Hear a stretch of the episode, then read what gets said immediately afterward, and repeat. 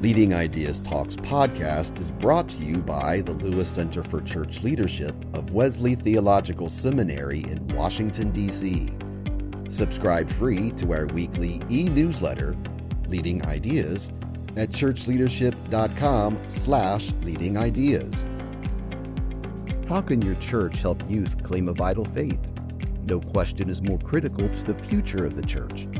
Learn effective tips and strategies your congregation can use to improve ministry with teens and their families with 50 ways to strengthen ministry with youth. Read now, share, and download free at churchleadership.com slash 50 ways.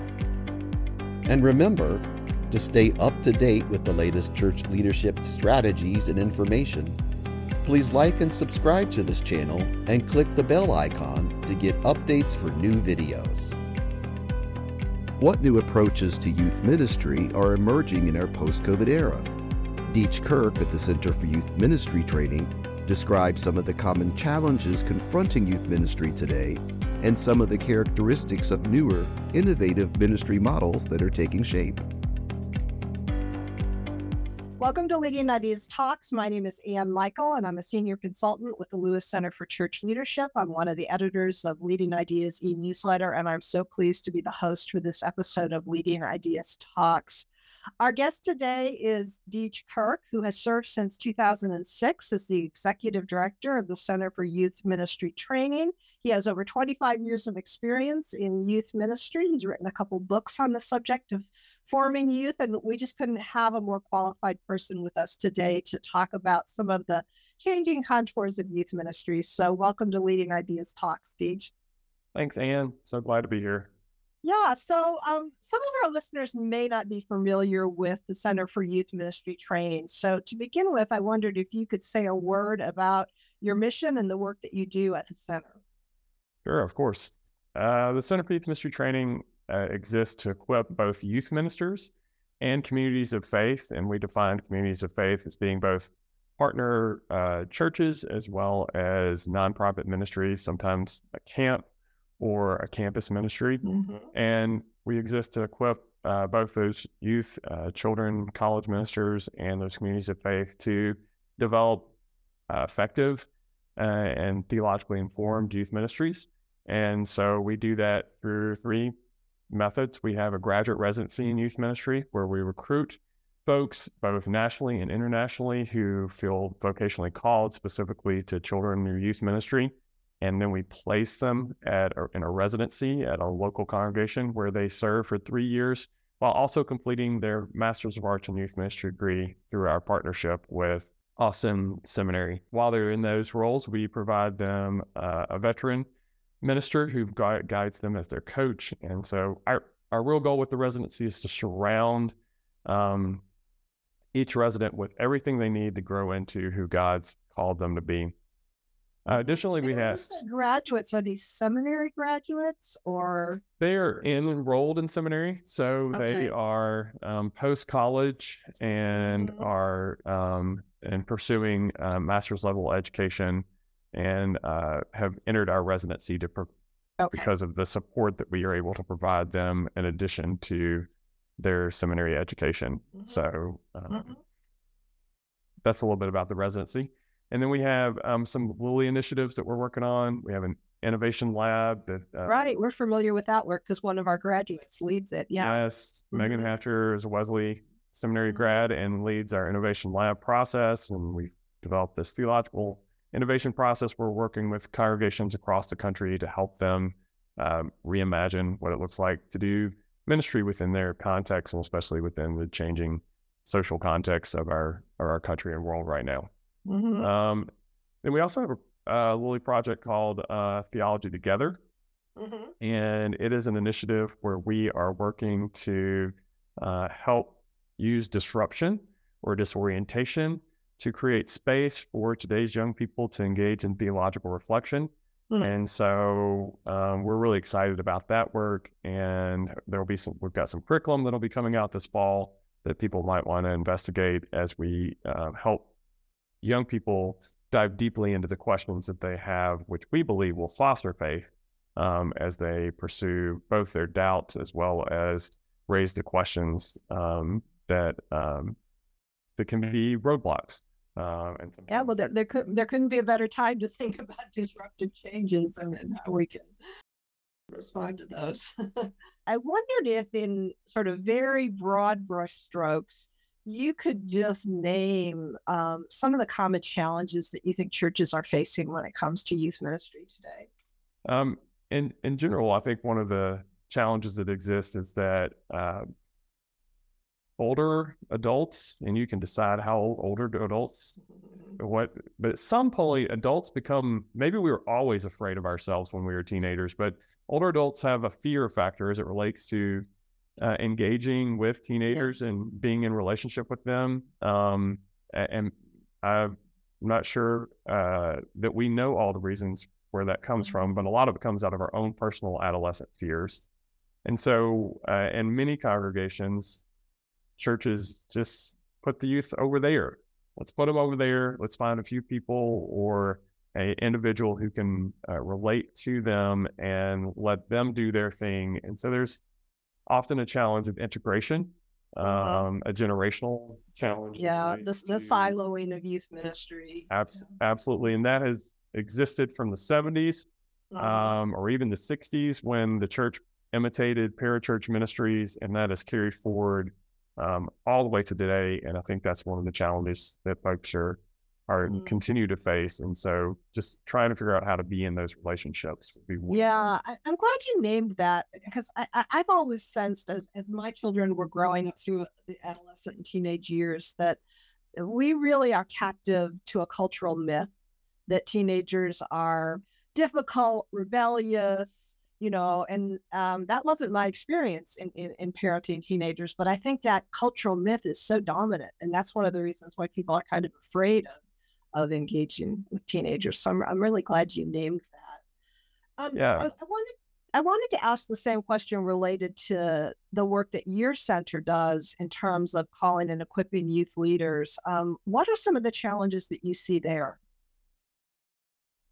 Yeah. So, um, as it relates to youth ministry right now, one of the challenges that the church, Big C, is facing is that we have a real disconnect um, between, and, and, this disconnect has been growing, and maybe we would have even named it um, 30 years ago that young people had frustrations with the church. Well, what we're experiencing today is that um, that young people are much less present. Uh, the statistics borne out by Barna and other research institutions would suggest that we have fewer and fewer young people in, in church. We have fewer and fewer families attending church, and so um, in that space, uh, as you unpack some of those statistics and, and look at and talk to young people after young people, they really feel very disconnected from from the church. Um, what's really interesting around that is that they feel very connected to social justice. They feel really connected to serving and meeting the needs of others, um, mm-hmm. which we would consider works of the church. Um, but in their disconnectedness, there's they don't see um, uh, their critique of the church would be that they don't see the church doing that particular work, and so we're we're missing a real opportunity there to mm-hmm. connect young people with the mission of Christ in the world. Um, they want to serve others, but they don't have, they're not quite making that connection there, yeah. and so if I could follow up on that, I, I mean, I, I've heard so much conversation in recent years about how uh, ministries of justice and service can be a real entry point for younger people into the church. And yet I'm not 100% sure that we really know how to bridge that gap um, and, and, and, and kind of make that the, the, make that visible in a calling card to younger people. Are, are you, are you are you seeing that happen in effective ways in, in any places? So, you know, with the disruption of COVID, um, we, we certainly are coming out of a time frame where the church really wasn't doing much of anything, right? So um, a lot of the spaces weren't meeting at all. So the idea that we were serving others uh, became even uh, there was a greater separation that took place in that and during that mm-hmm. time in that space. Um, but I, I, think one of the spaces I could point to is um, uh, there's a church in Central United Methodist Church in Asheville, North Carolina. Um, the youth minister there, um, Andrew Mockery, uh, was really intentional about using uh, our theology together process of using disruption. And um, what that invited was for the young people to name the needs that they saw in their community. Mm-hmm. Um, and whether that was hunger or whether that was a space of welcome and belonging, um, whether it was the anxiety that young people were experiencing as a uh, as a part of growing up in a high pressure um, society for for young people, they began to identify those needs, and then they began to look for ways that they could live into um, those spaces. And, and Andrew's work is to be admired there because they not only would they then enter into spaces where they were serving others and trying to meet the needs that the young people were naming, they were taking taking the time to then make the theological connection between this person needs a cup of water and what does Jesus tell us about that and what does that mean for right. the nature of who we understand God to be and if we understand God to be this, what does this mean for how what it looks like for us to be a disciple of Christ? And so that that's a space where we we've seen that work done uh, and done well. Um, but on the whole, the church is struggling currently to yeah. cover some of that space. Yeah, I, I, I, I, my ears picked up when you were talking about how they were really making theological connections between the work that they were doing. Because I think um, in general, churches do a poor job of that. They may have a lot going in terms of engaging people in social service, but they they aren't doing it in a way that's particularly formative. I, I also was interested uh, in what you said that the the youth were actually engaged in helping to discern the areas of service because I think so often churches go out there and say we're doing this wonderful thing, come and join us, instead of you know allowing others to help help shape the shape the priorities. So, Youth Front is a ministry in Kansas City, um, nonprofit, and they have a component of their ministry where they serve in the local schools called Imagine X. Mm. And so it's Imagine whatever it is. And they're using taking middle school students in the school setting and um, having them process the needs of their community. And so um, one of the projects that emerged from Imagine X is that young people realized that there were no swimming pools um, mm-hmm. in the lower income communities, which was one of their communities. And so there wasn't access to the fun that comes with playing with water. And as they began to investigate that with the help of some guiding adults, they realized that there was a water desert in all low income areas mm-hmm. in the city of Kansas City. Um, those adults even helped them get receive advocacy so that they could speak to the mayor about these things. And eventually they came up with a project to um, create a, um, well, they bought a portable pool and got permission to take it from city park to city park uh, in the neighborhood and take it down and reset it up so that people could have access to the fun of playing um, in water, right? So it's a beautiful story. And I love the work that they do.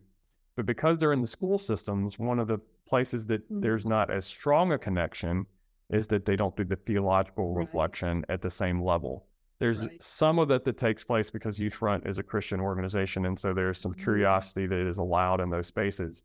But when we're able to take that kind of ingenuity among teenagers and bring that together with um, helping them understand how that's in line with God's vision for the world then we're moving towards you know vocational alignment with young people which is very exciting yeah so you very briefly mentioned covid but i but i wanted to drill down on that a bit i mean i think covid has changed the contours of so many aspects of church life but my guess is at least based on the experience in my own church is that it's been particularly disruptive and I would say even devastating to to some of the work that local churches are doing in youth ministry. Uh, and I, I just wondered if you could share what what you're seeing uh, both through and coming out of the pandemic in terms of its impact on on youth ministry. Sure. Yeah, I would devastating is the word I would choose.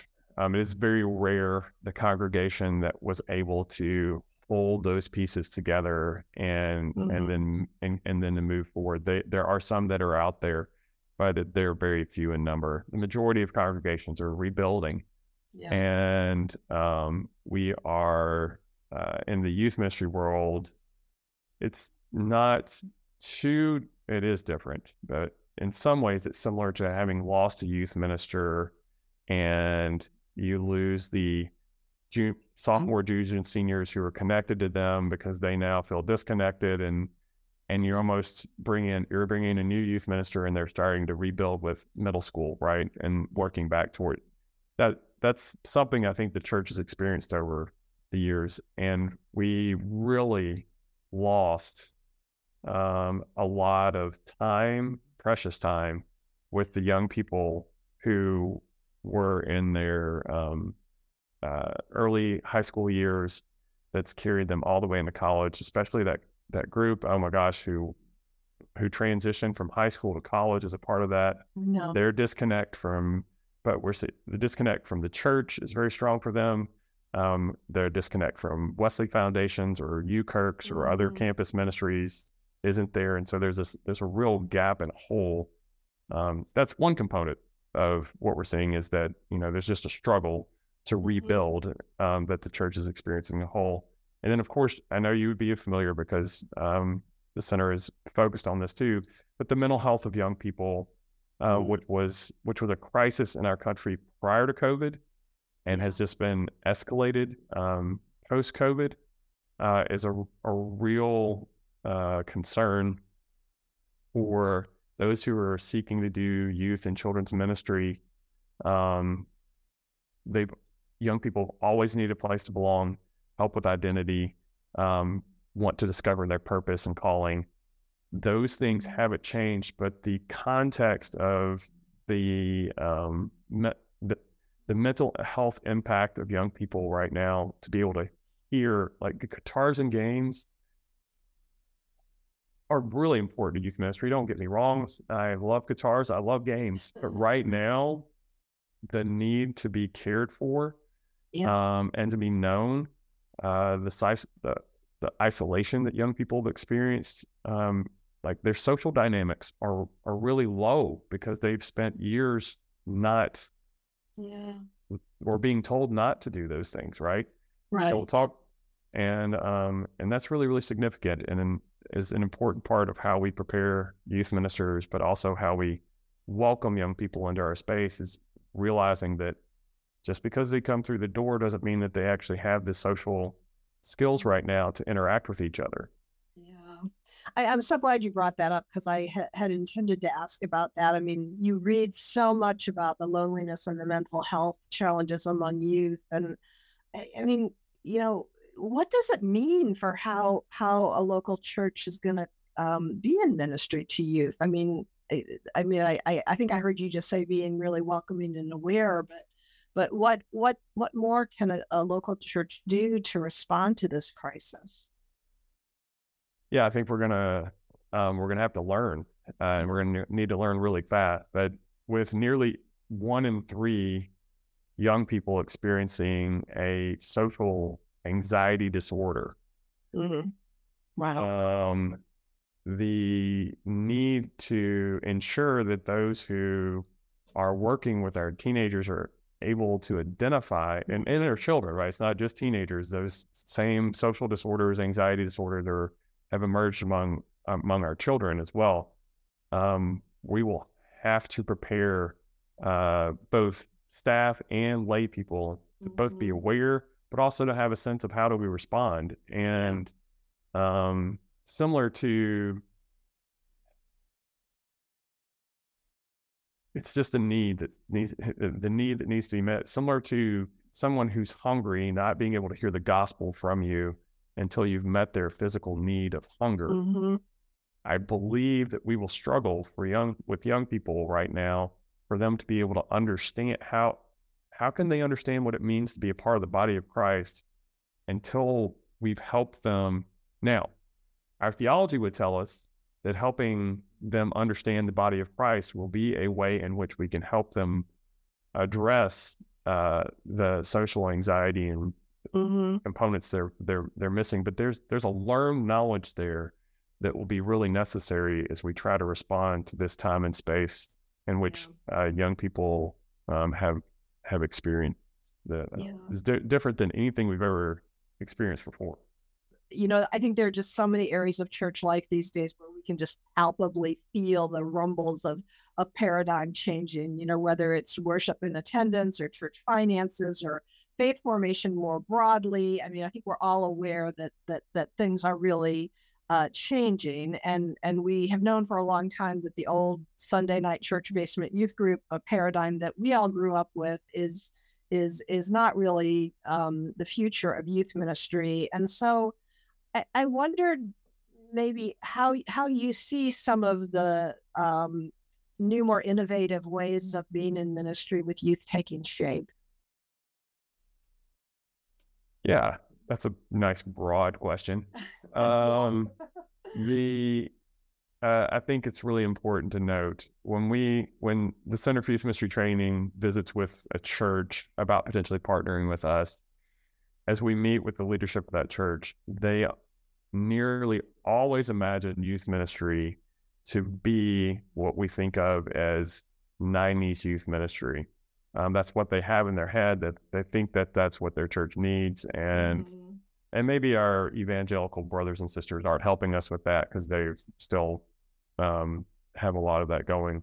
But um, youth ministry has the paradigm has to shift, and I think we're we're in that shift. So I can name some spaces, and and yet we're we're on the way right. towards writing the books, so to speak, that people will read around ideas that other people can seek to employ. Um, but we see uh, among our graduates a real focus on creating um, space of rest and belonging.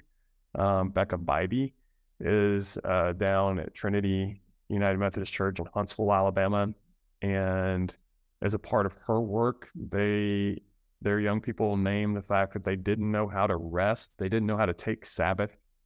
Hmm. Um, they didn't even understand quite what that looked like, and so they went through a process of uh, discovering what Sabbath and rest looks like uh, that they've now embedded into all forms of their youth ministry. And so that's really counter cultural to the lights and flashing and guitars and games and yeah. you know messy games that we think of from the past that the idea one of the pieces that they're bringing trinity's bringing to the table is is that this is a place where you can come and like just be right? You can just live into the fact that you belong here, you're welcome here, and you can find Sabbath here. Mm-hmm. That's really that's a really interesting uh, shift in dynamic uh, to imagine those things. What's really interesting at Trinity was is as the adults in the congregation found out that the youth were working on this project, they're like, "Wait, we we don't know how to we don't know how to rest either." And yeah. so the entire congregation um, had a year of jubilee where they cut back on the numbers of programs that they offered, and then they ensured that they were um, uh, practicing uh, practices of Sabbath and rest as a part of their their ministries throughout the entire congregation. Um, mm-hmm. That's that's a really different type shift I think of, of Justin. Justin's uh, down in Houston, Alabama, and his um, his ministry is really immersed and developed around gaming. Hmm. Now, um, gaming was really big and continues has been really big for a long time, ever since Nintendo came out. Um, probably sorry, so sorry, Atari. Ever since Atari came out, gaming has been a thing, but it's a different thing today I'm almost 50 is a lot different thing today than it was when I was a kid. And a couple of us got together to try to play the newest game. Now they can talk to each other online. There's an entire social component that is involved with it as well. And Justin had grown up as a gamer and he realized the, um, the opportunity that existed within that group to help create spaces of belonging and otherwise. And um, Justin has been very intentional about creating an outreach to through his young people who enjoy gaming to those um, who participate in that that space. That connection has allowed him to then bring um, discipleship and Jesus into those spaces and to Mm. invite young people in in a, a very different way Yeah. than um, we've seen the church do that before. Um, and he's had to shift his understanding of what youth group looks like um, to better fit what it looks like to invite those people not just to be together online, but to come together in person.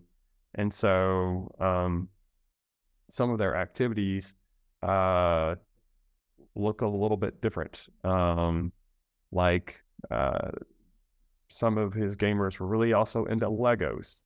And I don't think of Lego construction being a youth ministry game, but if you can get you, young people to Yeah. come together around Legos and also incorporate Jesus, then you know we're moving in the right right kind of um, direction as it relates to that.